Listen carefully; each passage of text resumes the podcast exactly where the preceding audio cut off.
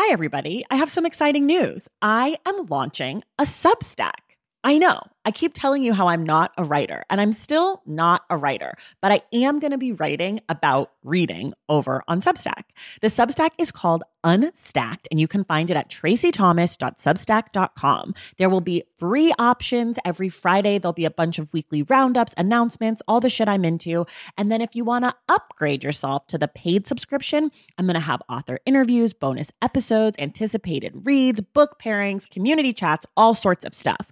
So, if that sounds like something you'd be into, go to tracythomas.substack.com and join Unstacked. And of course, I've got a special offer for you. If you go to tracythomas.substack.com slash the stacks 10, you get 10% off your first year membership of Unstacked. You have from now until April 4th to redeem. Again, that's tracythomas.substack.com slash the stacks 10 for 10% off Unstacked. Okay, that's enough. Let's listen to this episode.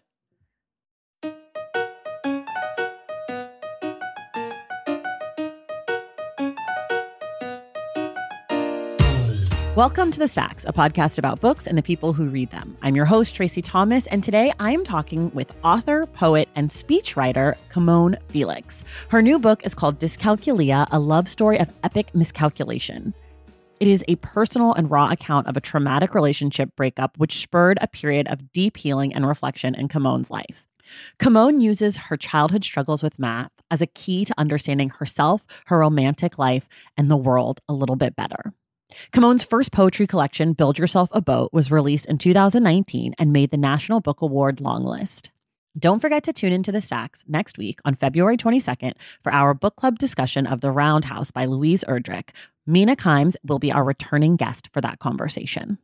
Quick reminder everything we talk about on each episode of the show can be found in the link in the show notes. Also, don't forget to leave us a rating and a review on Apple Music or Spotify. If you love the show and want more of it, please go to patreon.com slash the stacks and join the Stacks Pack. I could not make this show without the support of the Stacks Pack. And for just $5 a month, you get bonus episodes, our virtual book club, access to our super duper lively Discord, and more. Plus, you get to know that your contribution makes it possible for this podcast to get made every single week. So head to patreon.com slash the stacks to join. A special shout out to our newest members of the Stacks Pack, Katie Hoschild, Katrina Doty, Jess Phillips, Mara Costo, Catherine Damaza, Carolyn Tom, Jessica Rongione, and Ginger Rochelle. Thank you all so much, and thank you to the entire Stacks Pack. All right, now it's time for my conversation with Camonghne Felix.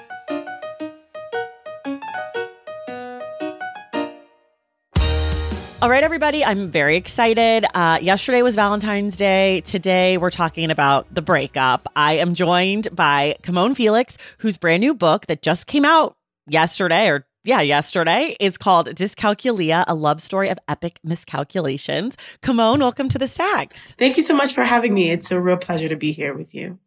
I'm very, very excited. I was telling you, I've already read the book twice because I listened once on audio and then I read it off the page because I felt like I needed to like have more time with it. But will you let folks know in about 30 seconds or so what this book is about? This book is about heartbreak and all of the different ways that heartbreak can manifest in someone's life uh, and the way that heartbreak can lead someone to important breakthroughs. And one of the, or like one of the major heartbreaks in this story is a relationship of yours that ended. When did that happen? Like, how long ago in your life was that? That was about six years ago. And when I first, I first started writing the book very soon after it happened. Um, I started writing it probably in the two months that came after, but it was an wow. entirely different book when I started writing it then. It was, uh, it was actually in verse. There were stanzas. Um, and I was being a lot more coy, I would say. Um, mm. the, the texture of the book felt different. It was like supposed to be an art project, right? Not really something in which I said something necessary or anything that I needed to say. And so since then, I've written it about 10 times. yeah.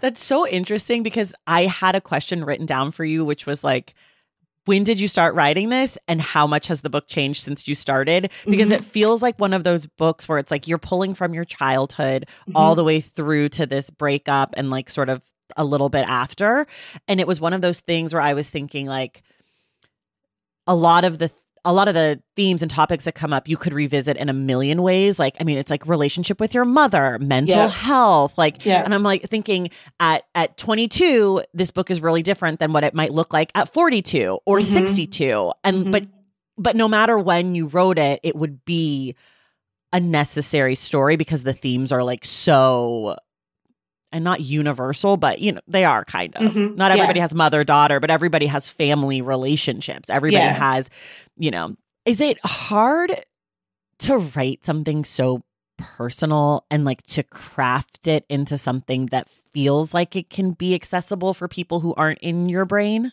That's a great question. Yeah, it's hard. It's not hard because it's painful. It's hard because it's a challenge and it's a it's so usually when I write, especially when I write poetry, I don't really write for an audience or even with an audience in mind. When I write mm-hmm. poetry, poetry is, is, very much for myself 1st mm-hmm. And then mm-hmm. in the editing and revision process, that's when it becomes for other people, possibly. I see. But I think in Dyscalculia, I knew, especially once I got to like the third draft, that I was indeed writing it for people to read. mm. Right. And I think something that I've always been against um, and very frustrated with is like trauma porn, right? And people writing trauma porn or writing about trauma in ways that are transactional. And I think one of the ways that you avoid that when you're writing about trauma is to make it worth the reader's while, right? Mm-hmm. And so, with that in mind, as I was writing this story, I'm like, okay, I know that the story that I'm trying to tell requires that I talk about trauma and that I talk about it candidly, but I'm not trying to hurt or harm or maim whoever is going to read this. So if that's the case, then I have to read with them in mind. And because that's not a muscle that I've really worked, it was hard to do in in this to to to be authentic to the story and still think to myself like how do I take care of the person on the other side of this when they encounter this really intense you know that's why when you were like i read it twice i was like oh my god. I did not intend for you to do that. Uh, but obviously like you are an autonomous person and you read how you read. You're uh, you're a reader right? So you're going to encounter it how you how you choose to. But there's so much of that dance of like how how much do i guide the reader? How much um, do i build up uh, around them? How much safety do I build around them versus how much do I allow them to just be an autonomous reader coming to the text? So that was hard. Yeah. Okay, I have some follow up questions about that because I'm really curious. First of all, I will say this you did a good job because I did not feel like this was a trauma story even though as you're saying that i'm like yes of course there's like conversations about yeah. self-harm there's like you know like there's there's definitely like you've had some traumatic experiences that you captured in the book but it didn't feel that way to me at all like i never would have used those words to describe it yeah. but i'm really curious about how you're putting yourself in the shoes of your audience but even before that, who did you envision that your audience was? Like whose shoes were you were you even putting yourself into as you were writing? When I first started writing it, this was extremely about myself. it was so I, I actually have a, a, funny anecdote that goes with that. I texted my very, very close friend, Safia Elhillo, um, as I'm going through this breakup. She knows all about it. We've been close since we were like 16 years old. So I'm asking her, where do I find a book?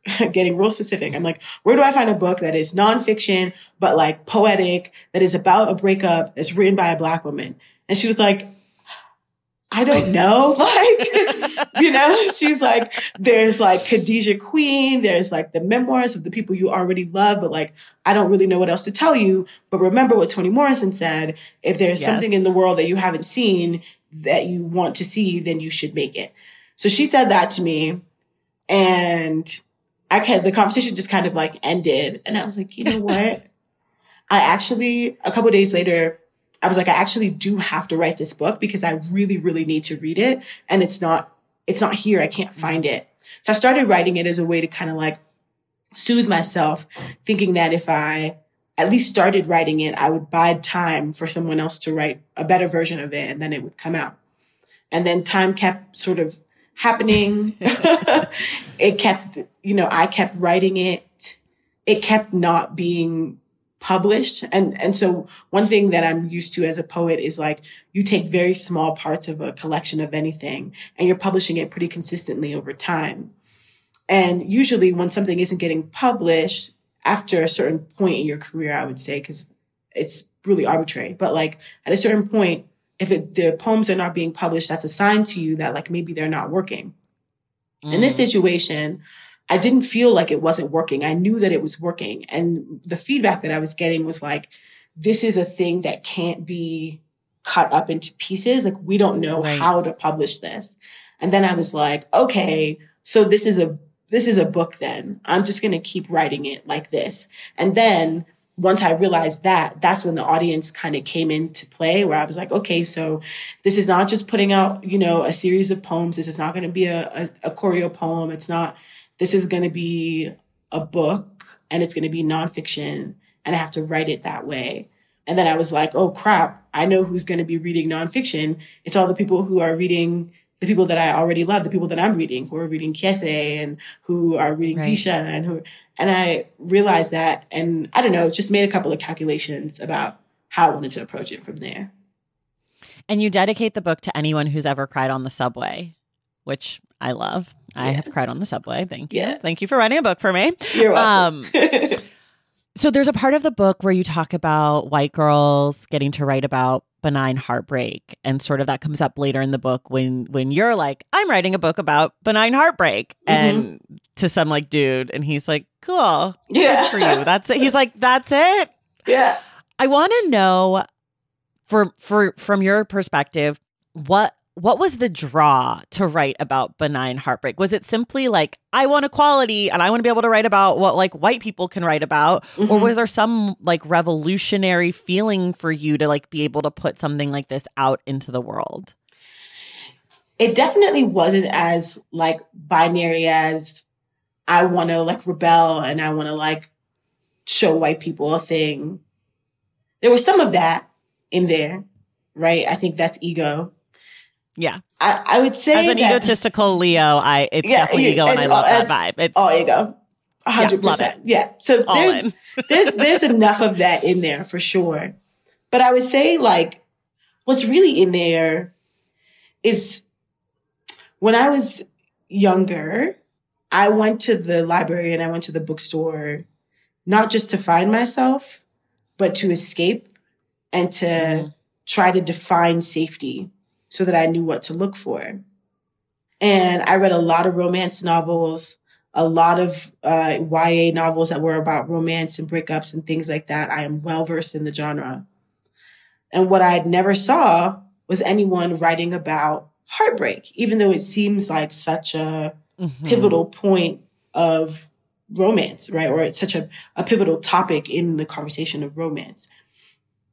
And I realized that the reason why people don't want to talk about heartbreak in romance, or at least don't want to talk about it with any real depth or analysis, is because heartbreak is about trauma.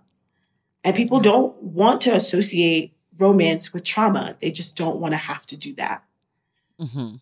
But the reality is that, like, trauma is only different for the person it's happening to, but all trauma is trauma right? So like, sure. Whether it's sexual assault or heartbreak, right? If both things happen in my life, one person who isn't in my life or isn't in my body can't tell me that they didn't feel the same.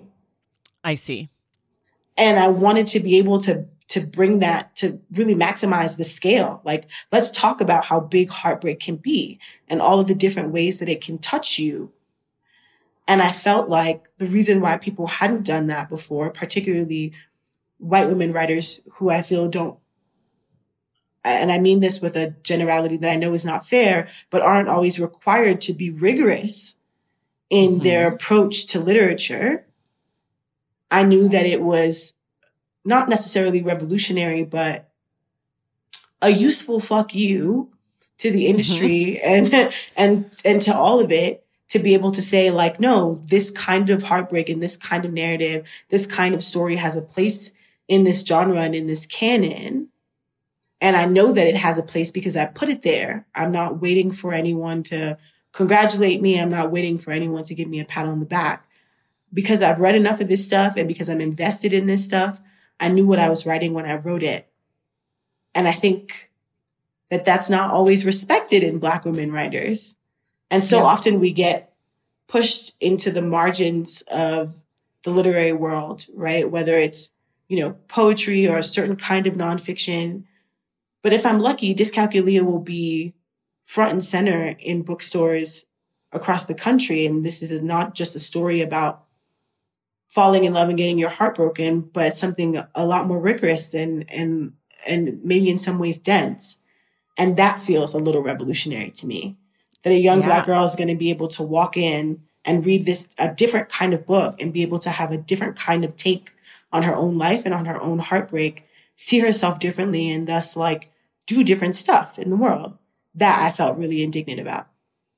Yeah, I I love that. I, I it's interesting the way that you're using the word heartbreak and having read the book, I sort of feel like heartbreak and trauma are synonyms sort of in your in your world and in this story and i never really thought about them that, that way but you saying sort of like trauma is the same for everyone on the outside but for people experiencing like it is different but yeah. that you know no really. um there's a there's a poem by cam Awkward-Rich um i can't say it word for word right now but it says it's something like you know i step outside and it breaks my heart you know i these little things. I, I see a cat die and it breaks my heart. These little tiny things that you mm-hmm. have to encounter every day that truly do hurt you, but you don't have mm-hmm. language for it, right? Yeah. Yeah, that's so interesting. So you're a poet. You're a National Book Award fine or long listed poet. You're a Thank poet you. by trade. You're also you also have other jobs which we'll get to later. but this book sort of sits in between poetry and memoir. Um, part of the reason that I read it a second time is because I listened to it the first time.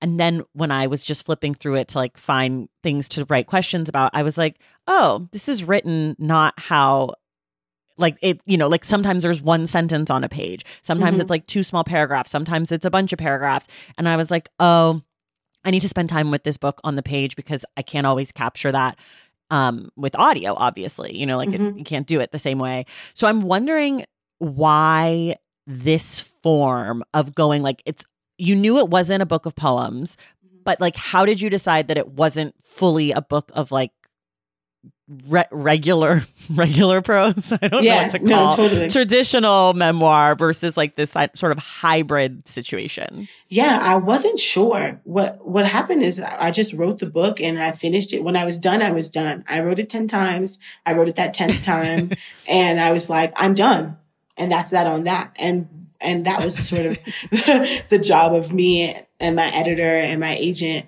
to sort of figure out like where is this going to sit on the shelves and like how is it going to sit in the world? And to this day we still don't have a clear answer. Like we still are not sure what it is but i also really enjoy that. Like my work as a as a poet and my work in general honestly is about ambiguity living in these mm-hmm. really you know gray areas and trying to make something out of it. Um and so dyscalculia feels like it's like following in my footsteps right? Because it's mm-hmm. just like it's doing exactly what I do and it wasn't intentional. I just, yeah, I, I wrote it knowing that it would border genre. And honestly, I assumed that by the time it was over, it would have situated itself in one way or another, but it just didn't want to. Yeah. I, I mean, I struggled too to be like, I don't know what this, what to call this book. Yeah. I, I think I just was like, it's unique which yeah. it is. you know, I'm like, I don't know, it's unique. It's different. It's yeah. not like other books. Yeah. Um, I want to talk about the title. So the book mm-hmm. is called Dyscalculia. Mm-hmm. Um, and I guess you should tell people what dyscalculia is. And then I want to mm-hmm. ask you to diagnose me with dyscalculia when you're done. okay. That's okay. the next step. um, so a lot of people know about dyslexia. They are not the same and they're not even necessarily comparable, but it's um, an easy setup for you to kind of imagine how it affects someone. Uh, and it's the inability for a person to do basic mathematical sequences, right? So the inability to do arithmetic, the inability to do like base, and when I say arithmetic, I mean basic arithmetic skills like subtraction, division, addition, things like that. And then of course the inability to do more advanced kinds of maths, um, especially maths that you might do in, in higher education. So if I were to diagnose you or anyone with dyscalculia, first of all, I want to say that I am not a psychiatrist. Not a I'm not a professional. you don't actually have to diagnose me. I just I'm bad at math, and I'd never yeah. heard this phrase, and I was like, oh, yeah, maybe yeah. this, maybe I have well, dyscalculia. Do you? Because I'm like very bad at math. Yeah, I well, I'll put it this way: Do you like? Are you unable to do table math? At this point, yeah. Well, then I don't know. There might be something for you to work through. I feel like I might have a a, a, a not severe, a what do you, yeah. a mild dyscalculia. Yeah. I think part of it is that I just I can't. I don't. It doesn't. It doesn't uh-huh. compute. Like I can yeah. do like one plus one, right? Sure. But like I can't really do I can't really do multiplication unless I have my little like I have to do like my fingers for the nines. Yeah. You know, like yeah. I I it's not happening for me. Yeah. Um but I had never heard this phrase. And then I was like, wow, maybe, maybe all along there was just something going on with me and I'm just not an idiot. Oh because, oh like gosh. you, I like, because in the book, you know, you have this traumatic event that happens, and then, mm-hmm. you know, they mm-hmm. take you to a place to figure out what the fuck's going on and and the doctors are like it could be this it could be that and then this one mm-hmm. doctor's like it also could be dyscalculia but it's probably not just that like there's yeah. other things but exactly. like she you're like sucking at math really hardcore it's not working mm-hmm. for you mm-hmm. but i guess my question is do you actually have dyscalculia or did you just have like extreme trauma and other like mental health things going on i mean that's the thing you don't really know you don't that okay. right like that's kind of so the the way that what happens with th- things like dyscalculia, right, is that like you talk to your doctor. I have had many doctors. I've been diagnosed with many things. We won't go into it today, but it's in the book. Some of it's in the book. Some people. of it's in the book. Yes, exactly. but the doctors then make like obvious connections. You know, like you'll ask. I'll ask specifically about this inability to do math and how it manifests. And they're like, well, you have ADHD. So, I mean, there's that. And then there's also this thing that goes with ADHD. And then there's this thing that goes with bipolar and they're all dyscalculia, right? Um, so I, the way that's how I've been sort of like, uh, that's my diagnosis. Uh, mm. am I being like treated for dyscalculia? No, because that's not really how it works. You don't really, it's more of like you treat children for dyscalculia. Adults, you kind of just like, sorry, guys. Get a like, calculator. Yeah, get a calculator. Google. Uh huh. Yeah. um, but what I've learned about myself through that diagnosis and through all the subsequent diagnoses is that trauma is was really corrosive for me and it's not true for a lot of people right? Because some things are genetic. Bipolar is genetic, usually for most people. And so what right. happens is that triggers, um, you know, trauma can either trigger it or you can live a relatively traumaless life and it could be pretty latent and you never really know until something bad happens, you know, sometime in your life a little bit later down the line. And what I've learned is just that, first of all, we all, we're not all mentally ill. I will not say that, but we are all on some spectrum of mm-hmm. something, right? Um, we all just suffered through and are still suffering through a mass disabling event. That's what COVID mm-hmm. is and was. And everyone could use a little bit of grace and could use a story of learning how to give themselves grace, especially around those disabilities. Um, and I think that's part of what I what dyscalculia is, is doing in unintentionally is helping people get more comfortable with disability and get more comfortable mm. with talking about it. Um, it's not salacious, right? I'm not like showing you like a weird, sexy thing by talking about mental health disorder. I'm having a very candid mm. conversation that if we are all prepared to have, when, if we can all be prepared to have it, we'll probably feel a lot more free and maybe we mm-hmm. can like lose some of the labels and whatever. My mom is like very sensitive to all the ways that I've been diagnosed because she's been watching it over the years um, and doesn't trust any diagnosis. And honestly, constantly it's just like, I just want you to see yourself as a ball of energy. and here, here are the ways that your ball of energy needs to be processed. And I don't know if I'm always on her wavelength, but I think she's on to something around yeah. just wanting to like let people understand themselves through like intuitive learning. And, and anyway, I think that this conversation and, and talking about disability in this way can help people do that. Yeah, I mean, I think your mom, she's such an interesting character in the book and and I think like by the end, especially i think throughout you can feel her like fierce protective love of you mm-hmm, and mm-hmm. also her like trying to protect herself mm-hmm. not necessarily from you but from what's going on with you and the doctors and the things that are like around you. Yeah. And she has this part towards the end way way way at the end where she says you know come on it's not the world's job to understand you. It's your job to understand the world. And it's not until you kind of get comfortable with that that you're going to feel any sort of like groundedness or goodness or mm-hmm. wholeness. And i'm just wondering was that actually helpful for you that that kind of like distinction? And does it did it free you up? Do you feel like it changed how you understand yourself and the world? Yeah it was immediately transformative for me. I think because i was always like a, a kid with a lot of like I don't know. I was I had a lot of analysis. I was constantly analyzing things and people and systems, and she gave me an analytical lens that mm-hmm. I didn't have before. Um, and it was the first time anyone had truly said anything helpful to me about how to mm. navigate what I was going through, which was like, if you can, basically what she was saying to me was like, if you can understand how and why the world works, then you can understand how you live in it. Mm-hmm. And that's all I needed to know.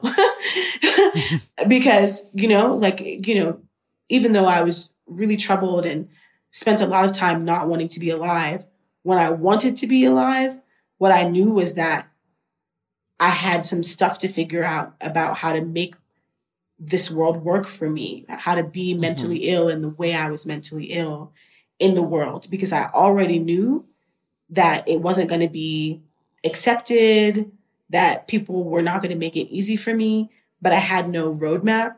And her saying that gave me an, an open kind of blank roadmap, right? Like a way mm-hmm. to, to make it up myself. But at the same time, I felt guided.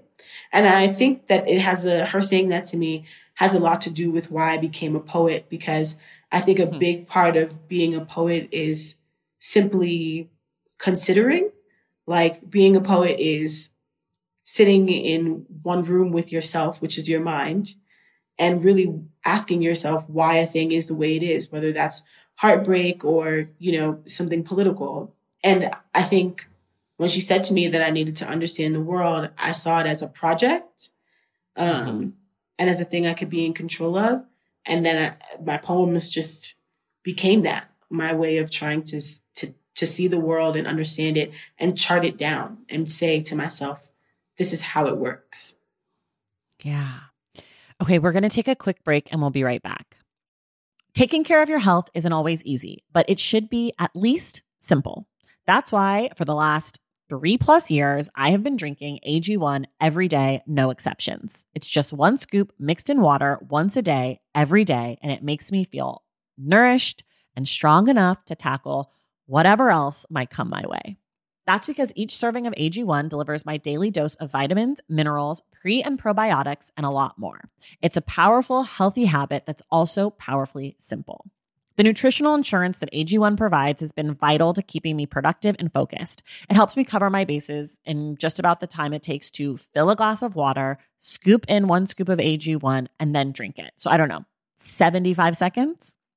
With the perfect mix of vitamins, probiotics, and nutrients from Whole Foods, I'm not stuck trying to assemble it all by myself, which would have considerably worse results. AG1 saves me all the time and hassle, and it has made such a difference in my overall mood and especially my gut health, among many other things. But don't take my word for it.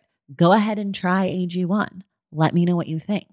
Whether you notice you're needing more nutrient support than you're used to, or you just need an edge for a tough workout, AG1 can be the ticket. If there's one product I had to recommend to elevate your health, it's AG1, and that's why I've partnered with them for so long. If you want to take ownership of your health, start with AG1. Try AG1 and get a free one year supply of vitamin D3, K2, and five free AG1 travel packs with your first purchase exclusively at drinkag1.com slash the stacks. That's drinkag1.com slash the stacks. Check it out. Across America, BP supports more than 275,000 jobs to keep energy flowing. Jobs like building grid-scale solar energy in Ohio and producing gas with fewer operational emissions in Texas. It's and, not or. See what doing both means for energy nationwide at bp.com slash investing in America. This episode is brought to you in part by Noom. Forget one size fits all diets. With Noom, you get a personalized weight loss plan that's tailored to your lifestyle. No food is off limits. Enjoy your favorites while discovering healthier habits. Noom's users love the flexible approach, blending psychology and biology to help you lose weight in a way that's sustainable for you. And great news for foodies. Noom just released the Noom Kitchen Cookbook with 100 delicious healthy recipes. Stay focused on what's important to you with Noom's psychology and biology based approach. Sign up for your trial today at Noom.com. That's N O O M.com. Grab your copy of The Noom Kitchen wherever books are sold. Okay, we're back. I, I want to come back to the title one more time. Not not about my personal diagnosis, but I'm curious how dyscalculia as an idea became sort of the title of your book or like how you see it as this like leading piece because for me as a reader I thought I was gonna like read all about you like going to math camp or something. like I didn't I mean obviously not that, but like it doesn't it doesn't feel obvious to me as mm-hmm. to why that was the choice. So I'm mm-hmm. I'd just love to hear you speak about the the mathiness of it yeah. in your mind so much of why I wanted to write about dyscalculia is because through understanding my own relationship to math, I really came back to math in a philosophical way. And mm. I was experiencing it through philosophy um, and through theory. And that made a lot of sense to me. It made a lot of sense to me. And honestly, really helped me um, build up the patience and the resilience to be able to try to learn math again um, mm-hmm. and to try to start over from from where I abandoned it in in second grade. And the title, I'll say this: the title was never going to be anything else. When I sent the first uh, ten pages to my friend after I'd written it uh, or first started writing it, in the email the subject line says dyscalculia. And I just said, mm. read this. I, I don't mm. necessarily, I don't completely know why mm-hmm. that was the choice, but I think, you know, I'll say this too. So much of the philosophy and the theory that is really the most exciting part for me, so much of that came a lot later. And I think I see dyscalculia, the word and the title as kind of a guide, as like taking me towards this philosophical approach that I didn't know I needed for myself. And so I, it's a risk that I knew I was going to take. Uh, it's a heady mathematical term. It's uh, an active diagnosis, right? It's something that people are struggling with every day. And I knew that inevitably some people would feel like I was exploiting it to an extent hmm. because I saw, I've seen a couple people say things like, I came to this book because I thought she was actually going to talk about dyscalculia because I have dyscalculia. Oh, I see. I'm open to that criticism because I think it's fair, but I also think that the choice that I made could not have coexisted with the choice that they want me to make. Right. And that was to build a philosophical mathematical framework where people could feel math, touch math, experience math, have an emotional relationship to math, without having to do any calculation themselves. I didn't mm-hmm. want the mm-hmm. reader to have to do any labor. I just wanted them to be able to show up and experience math in the way I was giving it to them. So, yeah, that's the story behind the title. That's interesting. Since we're talking about math, theoretical or like philosophical math, not yeah. not math theory, but yeah. something that came up for me in the book, and there I have no question. I've been thinking about this a lot. There's no question at the end of this, so you're gonna have to just hear what I say and then speak. Okay, just, that sounds good. Warning. I can do that. okay, there's something about math and religion to me that I struggle with both things as ideas and in practice. Mm-hmm. But also, I know there are a lot of people to whom to which whom which both things are super important and fundamental to how they think about and understand the world, right? Like mm-hmm. that there are people who are like, math is the same in every language and we can all connect through math, right? Mm-hmm. And there's mm-hmm. the same kind of thing about religion where it's like religion faith will be there with you in your darkest times. It'll always be there. It's like this consistent thing. And as I was reading your book, I was thinking about how, like, there isn't like a religious undertone, though the cover has religious vibes to me. Mm-hmm. And so I don't know, there's no question there, but there was something religious in your work. And I can't figure out what it is. And maybe it wasn't the math part, but like, does that spark anything in you? What yeah, I'm saying? for sure. Yeah, for okay, sure. Good. I think I think what is interesting about that is that I don't necessarily see math as a religion.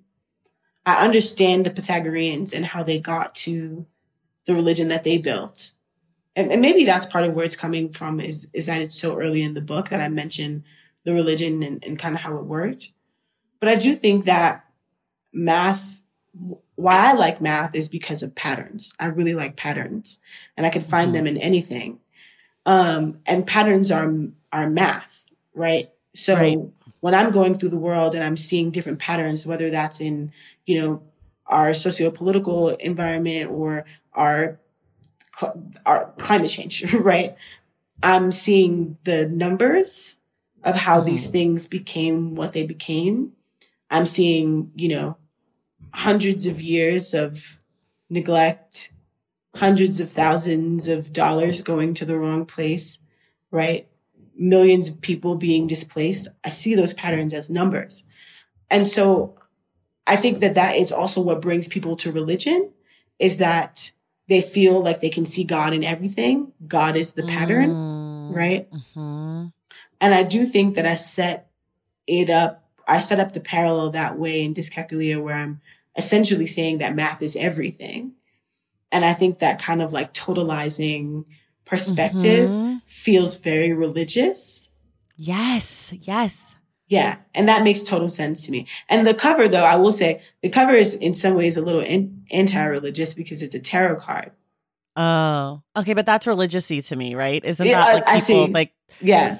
Like it has yeah. just like religious iconography. It's not like Jesus or anything. Yeah, but thank like God. it has. yeah, no. Could you imagine? People imagine? would be so mad if you I had a book so that was like oh Dyscalculia. Here's Jesus. Here's Jesus. Like, but it it has like yeah okay tarot. I see. I'm really not into. I don't know any of this stuff, but just like generally, religiosity is not like religiosity yeah. doesn't feel. Yeah, no, that makes a lot of sense. I'm very sensitive about religion as well. I don't really like, well, I don't have to say really, I don't have to qualify that. I don't like organized religion. Um, yeah. I think it is like the seat of all evil.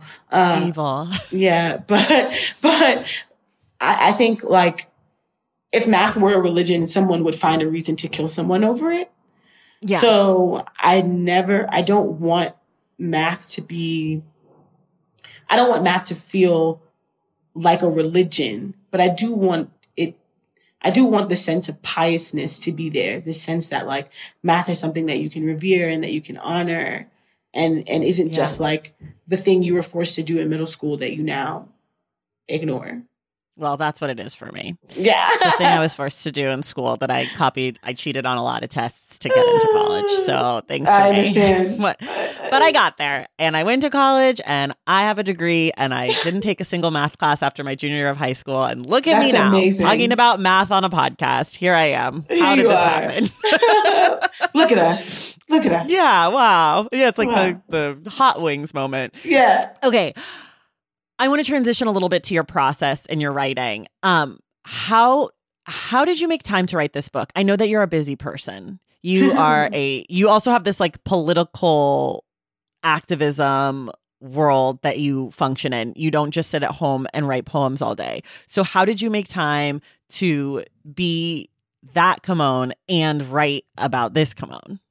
I sort of didn't. I don't think I I don't think that I'm good at making time at all. I think okay. it it kind of just happened in the in the margins of time. So when I had a couple hours off from the other thing, then you do the one thing. If you're on the train and you've got an hour ride, it's time to edit some poems, right? Just kind of fitting it all in where I can, but still trying to do that rigorously, I guess, and like not treating it like just like, oh, I have to do this thing, so I'm just gonna like do it and get it out of the way. But like taking real time and taking the tasks really seriously. And now I actually I do write poems all day now for a living because oh. I I left my day job about three months ago. Oh, congratulations. Um, thank you. and I did that in part because of what we're talking about, because I look back at Dyscalculia and I'm extremely proud of it. I I think it was as good as it was going to be, but at the same time, there was probably a world where I could have spent spent more time on some of the details, and and that's important to me as a person who struggles with attention to detail. I want to constantly be building that skill where I can, um, and I certainly think that being in too many places at once takes away from my ability to pay attention to detail. So I'm excited now to like work on whatever is next, um, finish up the book that I've been working on for the last two years, and take a step back. What is that book about? that book like? is is called "Let the Poets Govern," and it's not what it's also a book that is not what it sounds like. Um, it is um, basically talking about the end of the world, how we came to the end of the world, speaking as if we are already there, how we came to the end of the world, and kind of the legislative history and legislative landscape that built that, um, and the kind of language. Is it poetry, or is it? It is not again, poetry. It's another in between. Sort of in, in between. between. Yeah, you I know, we're both shaking our shoulders as yeah, we say in between. Like, yeah, yeah, it's something something in between. But I have a feeling that this one is going to feel a lot more nonfiction and feel a lot. So, which is which is good. I think it's important for me because again, ego that no one thinks that I can't. mm. So this is a thing. So a thing that I know about you is that you're very close with Jason Reynolds. I am. And this yeah. chip chip on your shoulder thing. It's a very Jason Reynolds thing. He talks it about it every time he comes on the podcast. He has mentioned it. Every time I talk to him, he mentions it, and it's such a funny, it's such a funny yeah. thing for someone like him or you who's so talented and has already accomplished so much in such a short amount of time to be like, I just need to let people know I can also do this thing. Which like nobody's doubting you guys. You're already great. We love you. We love it here. Keep going. That's so funny. But I also understand that like I'm a very petty person, and so like uh-huh. I need a I need an enemy to be creative. You oh, know, oh, yeah. like it's not yeah, like it's not actually that I meet an enemy, but like I'm just so much better if there's someone outside of me that I can be like, I hope one day they hear this episode and they're mortified forever. You know, like I just like have that. I so I get it. Yeah. But it's just funny to hear people that I'm like, wow, these incredibly talented people are still feeling like I have to prove myself. And I'm like, no, you're doing great. That's so funny. I think I got some of it from Jason, actually. I'm gonna I'm gonna take that. Uh I yeah, I that's it's gone. It just it you absorb it. It just gets on you. The chip. Yeah. You know, we'll be we'll be sitting at dinner, and I'm like, I'm gonna get them, and he's like, I'm gonna yeah. get them, and then it's concerning. I love it. I love it. Um, when you are writing, mm-hmm. how how, like how do you like to write? Is there music or no? Are there snacks and beverages? Where are you physically if you have a i mean sometimes you said you'll be on the train or whatever but if you it's a when you're sitting down to write like what's that setup like? Um it really depends. I mean i like to write from my office. I have a home office that mm-hmm. me and my mm-hmm. fiance have worked very hard to make it like my space and to feel like my space. So we go really hard for my space. Um, it's got a couch. Like it's super cute. It's really, I think that apartment decos should come do a look at my office. Okay. Uh, but, but other than that, I mean, I like to travel a lot. I like to travel and, and write. So I write okay. well on planes, honestly. Okay.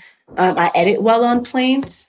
I, I write with pressure. So if I'm in a workshop and I have something to be delivered, you know, the next week, mm-hmm. then I can get it out no matter where I am. One time I was randomly just at a library in Mexico City and had no plans of being there, but I knew I had to write this poem. So that's what happened. Um, but yeah, it's everywhere for me, which I think speaks a lot to how I write and the kind of writing that I do. So much of it is a conversation uh, in my head, and that conversation can happen anywhere. What about snacks and beverages? Oh my goodness. Okay. So yes. there's this snack called Twin Snakes by Haribo. No, not the Twin Snakes. It's called sour sour spaghetti. It's oh, called I Haribo sour, sour spaghetti. And I yes. buy maybe four packs at a time. And I oh go through the yes. entire pack in a month. Like, it's ridiculous. So I eat that. I love having graham crackers. They're really convenient, keep you full, keep you fed and full. Um, I love to have fruit. So if I could just have like raw fruit, just like hanging around, some pineapple, some watermelon, that'll do it. But honestly, like I'm a snack girl. I love to snack. So if there are pretzels mm-hmm. around, chips around, mm-hmm. Uh, that's what I'm eating when I'm writing. Anything that is salty or sweet, give it to me. I love this. We can. I'm going to come to your office. Yes. Snack with you. Yes. I probably please. won't get much work done, but I'll just come and eat your snacks. I'm a snack girl. You did something that's really I, I don't think anyone's ever done on the podcast, which is you actually started with your least healthy snack and then went to fruit. Most yeah. people try to be like, oh, I only eat grapes. And then I'm like, really? And they're like, screw also, that. I do cocaine and uh-huh, I drink uh-huh. gallons of whiskey. I'm uh-huh. like, fuck you with the grapes. Okay, exactly. Nice try. exactly. Exactly. No, fuck that. I'm not going to even try to pretend. What I like yeah. are these sour, small spaghettis that probably are causing me to gain weight. And you know what? I'm just going to accept the weight. I'm just going to yeah. take it enjoy the shower spaghetti. Yeah, Thank you. They are delicious. I know. I'm a big gummies fan. I love a gummy. Yeah. A Swedish fish. Oh, that's my we'll go-to. We'll be friends. We will be friends. Yeah. Oh, yeah. yeah. I love this for us. Yeah, um, me too. Okay. Here's another important question about how you write or about your writing. What's a word you can never spell correctly on the first try? Oh my goodness. Um idiosyncrasies? Oh my gosh, that's I can't even say that word. that's hard. I can't get that's it a really hard one. I can't get it right. I, no. I have no idea. I can't help you. Um, okay, so you worked in politics. You wrote like speeches for people, correct? Mm-hmm. Yeah. How is that for you? Because I know you as a person who writes very personal things. Uh-huh. Yeah. And I feel like writing words for other people to say is very far from that and very far from what I read in Dyscalculia. So are you like, okay, I'm going to put on my Politico hat and like, per, like, or are you given like patterns, like you said, that you can kind of like hit on? Like, how do you change your voice so much, so drastically that it, it could be someone else's? Slash, would you ever write a movie, screenplay, or television show? because it sounds like that's sort of in that same world of like creating another oh, person oh, yeah. that's not you. To answer your question, I've already written a TV show. I've written a, com- okay. a couple of pilots and I love it. It's one of my favorite things to do ever. I don't know if I'll ever like actually get to see like any of them come to screen. Yeah. Um, cause it's like actually kind of hard to do. I live in LA. I'm very familiar. You're very familiar. Yeah. No, it's hard and people are not very nice. So I don't know if that's ever going to happen. But yeah, to answer your question about how I jump in between these voices, it's all about patterns. It's exactly what you said. Basically, I watch someone talk, right? I'll watch a speech that they gave that maybe they wrote or that, you know, they did off the top. And you watch their speech patterns, you watch the kind of anecdotes they like, you watch, you know, the pace that they speak at, when people fall asleep when they're talking, when people perk up, when they're most activated. You watch all of that and then you kind of you kind of I don't know, it's just in in your head and then they tell you that they that there's an something's happening and there has to be a speech. It's always a theme. And you think about the pattern. Okay, how does this person talk? What are they good at? What are they bad at? What is the message they most need to get across for this to be successful? And you work together with a bunch of people to, to figure that out with the policy people and, you know, and then you just kind of write it with yeah. their voice in your head, right? You spend, you kind of immerse yourself in them. It's the same thing that I do mm-hmm. when I write profiles. You immerse yourself in their life and in their voice, and then you kind of come out mimicking them. Right. Okay, this is sort of a weird question. I don't know, but um I'm just thinking I'm like looking at you. I'm like, black woman. I know you wrote for Andrew Cuomo. I know you worked with Elizabeth Warren. I'm not going to ask you about him. Thank but you. I'm thinking and then I'm thinking about like Barack Obama had those like preppy white boys that wrote for him. Yeah. And like how much do you feel that a politician's speeches are the voice or like are the how much like responsibility do you take for the speeches that politicians give? Do you feel like there is a lot of Camonghne in them or do you really feel like it's a lot of like okay, I'm channeling Andrew Cuomo. I don't actually feel this way about a lot of things, but I'm just like doing my job, I guess is sort of the question. So I will tell you a funny story. It's very very quick. Andrew Cuomo, I worked for him for about a year and some change. Andrew Cuomo never gave a speech I wrote. Okay. Not one time. Because right. so you're almost, completely off the hook, people. Don't blame Camonghne. Nothing to do with it. Nothing to do with me. And part of the reason why that happened is because to your exactly what you're asking, there's almost no way for a speechwriter to not put themselves in. If a speechwriter is just doing their job, then they're doing it all wrong. Your job as a right. speechwriter, among the many jobs, is to help push your candidate or your principal in a direction rhetorically that like makes them have to do something, right? Mm-hmm. So if I give, you know, let's say Elizabeth Warren a speech that's about climate change, we're going to put things in the speech that she either can do, should do, or will do, right? Mm-hmm. And mm-hmm. when she sits down with that speech, she's going to look at it and be like, can I commit to that? Can I commit mm. to doing this thing? Right? And then if she can't commit to that, then maybe we, need to work, rework it. Maybe there's a different commitment that can be made, right? But that is your job as the speechwriter is to be the sort of the rhetorical guide, helping mm-hmm. to channel policy and, and, and all of the other elements of a politician's profile, candidacy, whatever, to channel that into a message that everybody can be proud of, yourself included. So sometimes you write a speech and you give it to somebody and they're like, these, I'm not, I'm not doing any of this. okay. These are not commitments I'm willing to make.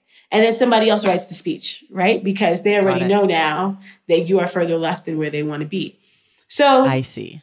Yeah. So like I, your ideology is in the speeches that you write. Mm-hmm. And I so that's why you might hire a speechwriter who is like super different from the politician because you might have a perspective or like um, a set of things that you want to see happen that maybe they hadn't considered or whatever. Yeah, for sure. Some of my ideo- ideologies in there. If my complete ideology was in there, none of them would have jobs. So sure. sure. and so, neither would you. And neither would I, right? Um, which which is actually part of why I quit because it's just not. These questions are are useful because they help remind me of why I made the choice that I made, mm. and it was particularly that it was the fact that people don't even know how much space a speechwriter is required to take up in a politician's portfolio in order to like make them do a thing that is useful. And even you fight all year, one speech to get them to do one big thing. And it's not even a tenth of the way towards where, where you know they need to be or where you know everybody right. needs to be. I'm an right. abolitionist at heart. I am fund. I'm an abolition. I've been an abolitionist almost my whole life since the first time I went to a prison at seven years old. There is not a single politician that I've ever worked for who has been willing to use the language of abolition, mainly Right. because they can't defend it on the floor. They can't take it into the, into whatever house that they're in, right? If it's Congress, if it's the governor's house, it has no bearing there because it's not a political ask, right? Abolition is not something that can be achieved through voting. Abolition is something that has to happen through a lot of other elements, and voting is probably not going to be one of them, right? Or it's going to be the smallest part of it. So yeah, I'm I'm in a lot of it, but not enough of me, and not the right parts of me, and that's why I left. Okay, last question about this because I could do this for hours, but we got we got a late jump on this, so we got to go soon. Yeah. But if the right candidate came along, someone who was more politically aligned with you, maybe not fully where you are, because I just can't imagine that they would have the budget for someone like you who's skilled, but like someone who was like pushing that direction, and they were like, "Come on, I need you because I need your push." Mm-hmm. Would you? Would you think about doing it again or do you feel like there's no you're no longer interested in political writing I would think about doing it again, but I think you want to be chief, would- chief of staff Uh, hell no. that sounds like a fucking nightmare. No, absolutely not. What I want is to be able to look them in the face and say, I'm for this, I'm for this, I'm for this, I'm for this, I'm for this. Pick three of them, and that's what you have to be for too. got it That's that's where I want to be. That's the kind of power that I want to have. And if I'm not going to have that kind of power, then it's not worth it to me. Even Got if it. you're like almost aligned, even if you're like close but not just just not quite there, like I'm not working for anyone who wants to talk about reform anymore. right We are not talking Right. about criminal justice reform. That's Yeah. dead. It's done. That's done. Right? That's so done. That as long as I don't have to make those kinds of compromises, then yeah, I would be down to do it. And if there's a candidate who would not ask me to make those comprom- compromises, especially running for like, you know, some sort of major seat, yeah, I'd be happy to help them out because I'd be like, this is going to be hard as shit. Good luck. Yeah. You need somebody who can help you weather the storm, but it's very unlikely. okay that's fair okay we'll come off of this topic though you might have to come back and just talk with me about it because i'm fascinated we already talked about what comes next for you so the, i just have two three more questions for people who love dyscalculia what are some other books you might recommend to them that are in the same conversation Push by Sapphire. Okay. Okay. Um, and, that was an made oldie into the but film. a goodie. That was made into the film. Don't watch the film. Nobody needs seen to. it. Sorry. Uh, unfortunately, if you're here, ignore what I. If you're listening, ignore what I said. You will never watch the film Precious, but you will read Push by Sapphire. Elizabeth Alexander's memoir, Light of. Oh God, is it ah, Light Oh, of? the light of the world. The Light of we the did it on this show. We Thank did it you. as a book club pick. So good. yeah, yeah. Ugh, that book. And then I would say, Life on Mars by Tracy K. Smith. Oh, okay. She's a poet. poetry is that is that poetry? Mm-hmm. Yeah. It's poetry.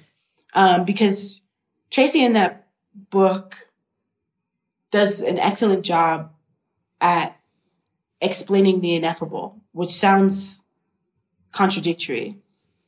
But I think that's a big part of what I try to do in Dyscalculia is to try to to to understand heartbreak as an ineffable set of emotions and then to try to articulate what that ineffability is. So yeah. When people read this book, what do you hope they'll keep in mind as they're reading? I hope they'll forget that I'm a real person. I hope that people will see every person in that book as a character, which means that they can be analyzed as characters. You can think of mm-hmm. them as characters. I say that because I know that with memoir, I mean, it's not fiction, right? So people come to memoir because they want to know a particular thing about a person. But mm-hmm. this book is no longer about me. Like on February 14th, when it comes out, it is no longer about me. It is about all of the different, all the myriad of ways that we all experience heartbreak together and break each other's hearts. And I think if people can remove me as a person and see me as a character, it'll be easier to get what I was trying to do. Okay, last one. If you could have one person dead or alive read this book, who would you want it to be? oh my God, this is the most cliche answer. And I know somebody's going to drag me for it, but how can I not say Toni Morrison? Come on. Come on. What? a oh, great answer. So can I give you another answer? I'll say Toni Yes. Morrison, and then I'll also say Sylvia Plath. Okay. I've never, I have had Toni Morrison before as an answer to that, but I've never had Sylvia Plath. Yeah. So we'll take it. I love it. All right, everybody. This has been a great conversation with Camonghne Felix. Her new book, Dyscalculia, a love story of epic miscalculation, is out in the world. Um, you can get it wherever you get your books. You can listen to it on audio. Camonghne reads it, and you can read the physical copy. And if you're like me, you'll do both. Um, Camonghne, thank you so much for being here. Thank you so much for having me. This was the best interview. It was so fun. You're so good at this. I hope you keep doing it for a long time. Thank you. And everyone else, we will see you in the stacks.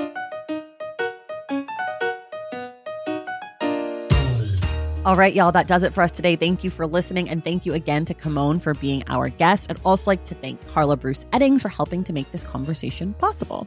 Reminder our February book club selection is The Round House by Louise Erdrich, which we will be discussing on Wednesday, February 22nd with Mina Kimes. If you love the show and want inside access to it, head to patreon.com slash the stacks to join the Stacks Pack.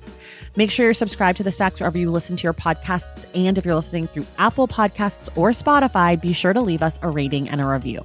For more from the Stacks, follow us on social media at the Stacks Pod on Instagram, at the Stacks Pod underscore on Twitter, and check out our website, thestackspodcast.com. This episode of The Stacks was edited by Christian Duenas with production assistance from Lauren Tyree. Our graphic designer is Robin McCrite, and our theme music is from Tagirijus. The Stacks is created and produced by me, Traci Thomas.